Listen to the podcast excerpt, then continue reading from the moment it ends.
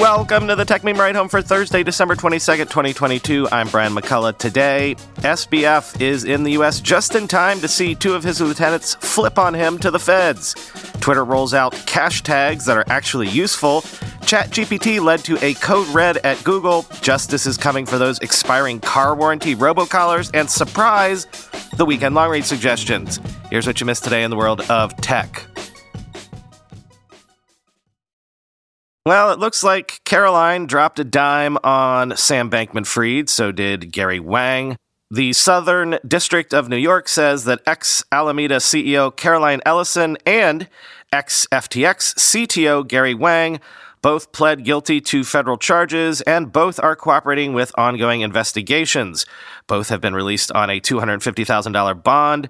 Quoting the Washington Post, Two former colleagues of disgraced cryptocurrency mogul Sam Bankman Fried pleaded guilty to federal criminal charges that they helped him orchestrate a years long scheme to defraud investors in FTX, the crypto trading platform that collapsed last month. The U.S. Attorney for the Southern District of New York said Wednesday. The news came as Bankman Fried was being transferred to New York from the Bahamas, where he had been held in prison for over a week.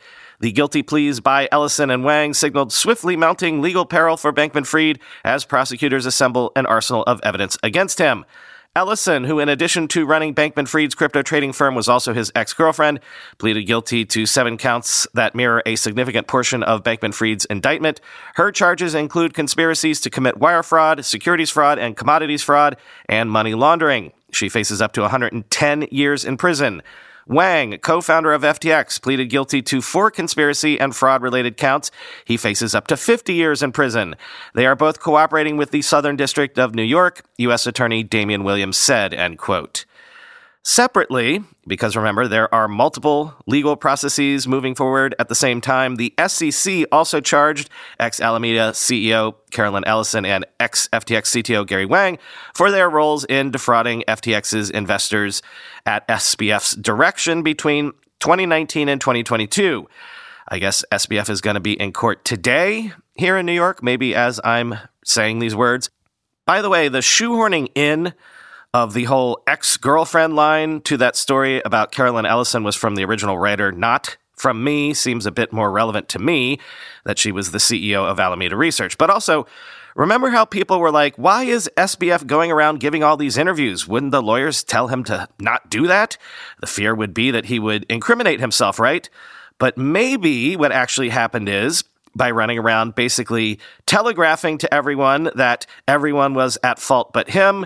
He was just a dumb guy who made a bunch of mistakes, but also was kept in the dark. Maybe doing that, you know, telegraphed to the others that he was planning on shoving them under the bus, and maybe that motivated them to cut a deal. Maybe he should have kept his mouth shut after all.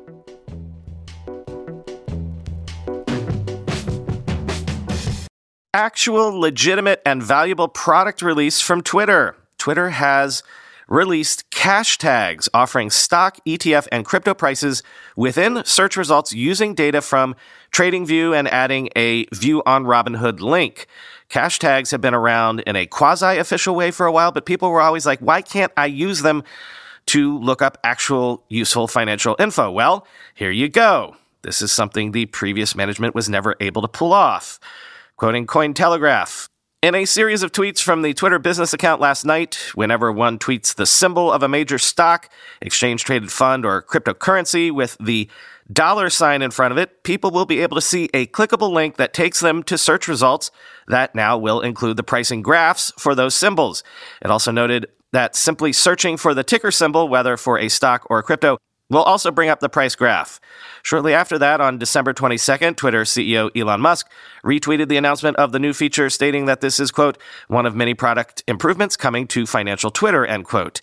It appears that Bitcoin and ETH are the only two cryptocurrencies with price charts at the time of writing. Other top cryptocurrencies, including Musk's beloved Dogecoin, have not made the cut. However, Twitter Business said that it expects to expand its coverage of symbols and improve user experience in the coming weeks. Tech blogger Jane Manchun Wong noted to her 158,000 Twitter followers on December 21st that the charts are sourced from trading analysis platform TradingView. The price charts also include a view on Robinhood link that can be clicked in the bottom left hand corner, suggesting the retail trading platform has teamed up with Twitter for this integration. There, users are brought to Robinhood's price chart for ETH, which provides an additional link below stating sign up to buy Ethereum. The same links are provided for Bitcoin too. However, no partnership details have been disclosed between Twitter and Robinhood, end quote.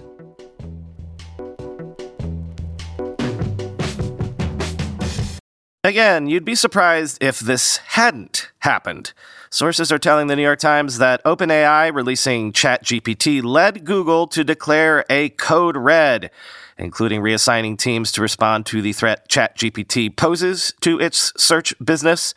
Quote, for Google, this was akin to pulling the fire alarm. Some fear the company may be approaching a moment that the biggest Silicon Valley outfits dread the arrival of an enormous technological change that could upend the business. Google has spent several years working on chatbots and, like other big tech companies, has aggressively pursued artificial intelligence technology. Google has already built a chatbot that could rival ChatGPT. In fact, the technology at the heart of OpenAI's chatbot was developed by researchers at Google. Google may be reluctant to deploy this new tech as a replacement for online search, however, because it is not suited to delivering digital ads, which accounted for more than 80% of the company's revenue last year. Sundar Pichai, Google's chief executive, has been involved in a series of meetings to define Google's AI strategy, and he has upended the work of numerous groups inside the company to respond to the threat that ChatGPT poses, according to a memo and audio recording obtained by the New York Times. Employees have also been tasked with building AI products that can create artwork and other images, like OpenAI's DALL-E technology, which has been used by more than 3 million people. From now until a major conference expected to be hosted by Google in May, teams within Google's research, trust and safety, and other departments have been reassigned to help develop and release new AI prototypes and products. As the technology advances, industry experts believe Google must decide whether it will overhaul its search engine and make a full fledged chatbot the face of its flagship service. Google has been reluctant to share its technology broadly because, like ChatGPT and similar systems, it can generate false, toxic, and biased information. LaMDA is available only to a limited number of people through an experimental app, AI Test Kitchen. Google sees this as a struggle to deploy its advanced AI without harming users or society, according to a memo viewed by the Times. In one recent meeting, a manager acknowledged that smaller companies had fewer concerns about releasing these tools, but said Google must wade into the fray or the industry could move on without it, according to an audio recording of the meeting obtained by the Times. End quote.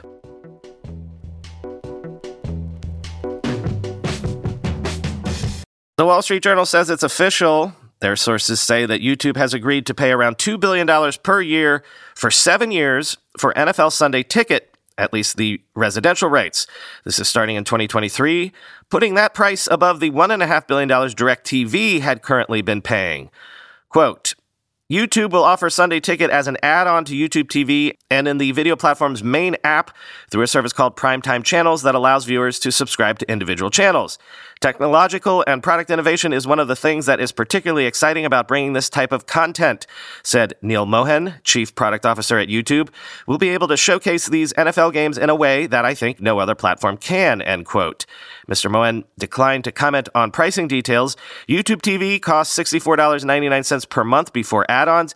DirecTV currently has a $300 per season version of Sunday Ticket and a $400 version that features extra NFL related content. DirecTV, which has had exclusive rights to Sunday Ticket since 1994, had been losing about $500 million annually on the package, the Wall Street Journal has reported. Mr. Mohan declined to comment on YouTube's ability to make it a profitable package, saying only, we view it as a long term investment. Sunday Ticket is popular in bars and restaurants, and the NFL will need a distribution partner there. DirecTV has those relationships in place and joined with Amazon to handle bars and restaurants for its Thursday night football package. The NFL will also seek to license the commercial rights for bars and restaurants for an additional $200 million, the people said, end quote.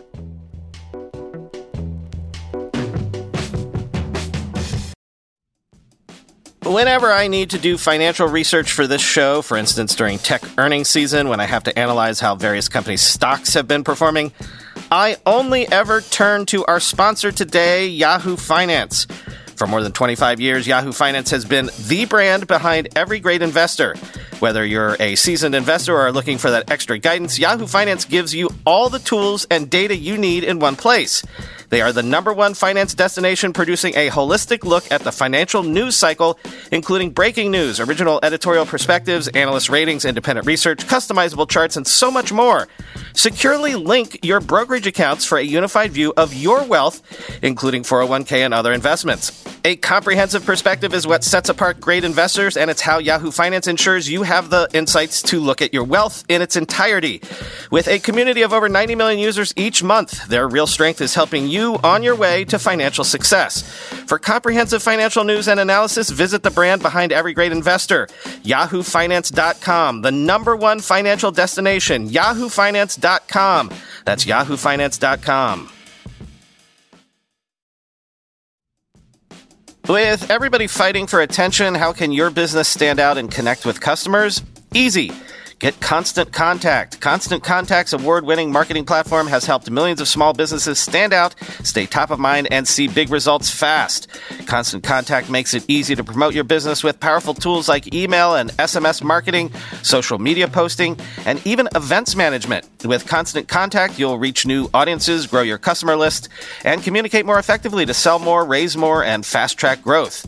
Don't know much about marketing? No sweat. Constant Contact's writing assistance tools and automation features help you say the right thing at the right time, every time. Plus, you can send with confidence knowing your emails are actually reaching your customers thanks to Constant Contact's best in class 97% deliverability rate. I use this and you should too. Tackle any challenge with Constant Contact's expert live customer support. Plus, everything's backed by their 30 day money back guarantee, so get going and start growing your business today with a free trial at constantcontact.com. Just go to constantcontact.com right now. Constant Contact, helping the small stand tall. ConstantContact.com. All right, US listeners, you know you've all gotten these calls about a hundred times. Well, guess what? They got him. The FCC has proposed a record breaking, around $300 million fine against an auto warranty scam robocall campaign that made more than 5.1 billion calls to more than 550 million U.S. phone numbers just in the first quarter of 2021. Quoting Cyberscoop. The fine is a follow up to an FCC investigation launched earlier this year into the massive scam campaign that hounded consumers with relentless calls prompting recipients to seek a warranty specialist about extending or reinstating their car's warranty. The FCC investigation determined that since at least 2018, two California men, Roy Cox Jr and Michael Aaron Jones orchestrated the scam that sent billions of calls using a network of domestic and international voice services. Furthermore, the investigation found that the campaign harassed healthcare workers during the pandemic and in some cases spoofed the phone numbers of actual hospitals, resulting in consumers tying up the lines of hospitals with confused complaints. Cox Jr. and Jones, alongside 20 others, are also defendants in a lawsuit brought by the Ohio Attorney General in July, seeking millions in fines for violating that state's telemarketing and consumer protection laws, as well as federal laws. Both have been sued before by the Federal Trade Commission for other telemarketing violations, end quote.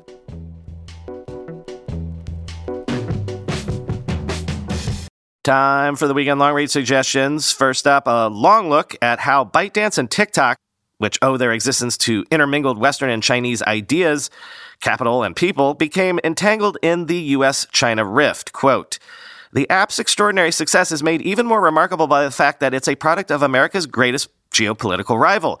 Despite decades of trying, no Chinese company has ever conquered American society like TikTok. It's difficult to imagine a Russian or Iranian company, or increasingly even another Chinese company, pulling off a similar feat. What often goes unnoticed in these conversations is that TikTok is as much a product of the West as it is of China. ByteDance owes its very existence to the intermingling of ideas, capital, and people that defined the last five decades of U.S. China engagement. ByteDance's founder, Zhang Yiming, internalized the mythos of Silicon Valley, taking to heart the idea, long promoted by Washington, that the American market was the ultimate prize and that it welcomed any entrepreneur with the talent and ambition to succeed. In 2014, Zhang visited Silicon Valley with a group of Chinese founders, touring the offices of Facebook, Tesla, and Airbnb. The fidelity to American business culture ran deep. Zhang was known to quote Jack Welch and Steve Jobs frequently, particularly Jobs' famous injunction to stay hungry, stay foolish. When Zhang organized a book exchange within the company, the title he chose was The Seven Habits of Highly Effective People. The first tenet of ByteDance company culture, reinforced through banners and posters throughout the office, including on occasion in the bathrooms, is always day one, a maxim taken directly from Amazon, end quote. Next, this piece from David Ignatius in the Washington Post makes the claim that software developed by Palantir is what has been giving Ukraine a previously unreported edge in its war with Russia. Quote, this is the Wizard War in the Ukraine conflict, a secret digital campaign that has never been reported before in detail, and it's a big reason David is beating Goliath here. The Ukrainians are fusing their courageous fighting spirit with the most advanced intelligence and battle management software ever seen in combat. The power of advanced algorithmic warfare systems is now so great that it equates to having tactical nuclear weapons against an adversary with only conventional ones, explains Alex Karp, chief executive of Palantir, in an email message. The general public tends to underestimate this. Our adversaries no longer do, end quote. For us, it's a matter of survival, argues Stefan, the senior Ukrainian officer in the Kiev demonstration, who before the war designed software for a retail company. Now he tells me bluntly, our goal is to maximize target acquisitions. To protect his identity, he stripped his unit insignia and other markings from his camouflage uniform before he demonstrated the technology. The names he and his colleague used were not the real ones. I agreed to their request for anonymity to protect their security. Lisa, the other officer, was also a computer scientist in peacetime as she looks at the imagery of the Russian invaders on a day when their drones are savaging civilian targets in Odessa in Ukraine's southern coast. She mutters a wish for revenge and a hope that Ukraine will emerge from the war a tech power. Although the Ukrainians now depend on technology help from the United States, she says, quote, by the end of the war, we will be selling software to Palantir, end quote. Finally, today, you know I love the author Robert Caro, but I also love this piece about his longtime editor, Bob Gottlieb. Like, this description of his daily routine is exactly how I want my life to be when I'm 91, except for the east side of Manhattan part. I hate the east side. I'd frankly stay in Brooklyn, but if I was going to go to Manhattan, I'd go to the Upper West Side. Quote, the life of the editor Bob Gottlieb, at a spry 91 years old, is nowadays largely limited to a single room on the second floor of his East 48th Street townhouse. By choice, not necessity. He can bound up Second Avenue just fine to the diner that he considers an extension of his home, where the waitress knows he takes his chocolate milkshakes extra thick. But everything he needs, his library and his pencils, is right here, so why go farther? To receive guests like this one, he didn't even have to put on shoes or tame the gull's wing sweep of his silver hair. Burbling away in a leather club chair in his book lined office, they are arranged according to a system, he says, with a point to his head that's up here with piles of more books on the floor and in the corners beneath giant MGM publicity posters of Marion Davies, Clark Gable, and Norma Shearer from the early 1930s. He is a man in his element. I don't want to go anywhere because there's nowhere I want to go, he says in his fluty register. My life is very calm, just the way I like. It is here that he waits for one of his most famous writers, and he has edited many of the past century's most famous ones, including Cheever, Rushdie, Lessing, and Naipaul, to turn in a long awaited manuscript. Assuming that is, the pair beat what Gottlieb notes dryly are the actuarial odds. Robert Caro, 87, whom Gottlieb has edited since his first book, The Power Broker, published in 1974, is at work on the fifth and final volume of his Lyndon B. Johnson biography.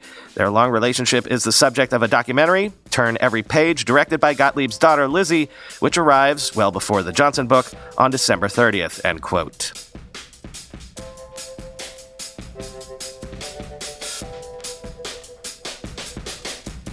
Yes, the weekend long reads because the upcoming holiday weekend. So, this is the last show of this week. The next new show will be on the 27th. And I'm only doing three shows next week Tuesday, Wednesday, and Thursday. And maybe One of those is iffy as well, like we'll have to see how much news there actually is. Maybe I'll only do a Tuesday and a Thursday, or Tuesday and Wednesday, we'll see. If you really, really miss my voice, remember the Internet History Podcast exists 200 plus hours of interviews by me with founders, as well as the early drafts of the chapter episodes of my book. I had that podcast sitting on a crappy web host for years that had inserted really dumb ads in really dumb places. But I recently brought all the episodes back over to the host that hosts this show, and I cleaned it all up a bit, edited things here and there, so should be easier listening. If you've never checked out the Internet History Podcast before, maybe this is a good week to do so. Anyway, happy happies to all who celebrate whatever you celebrate. Talk to you next week.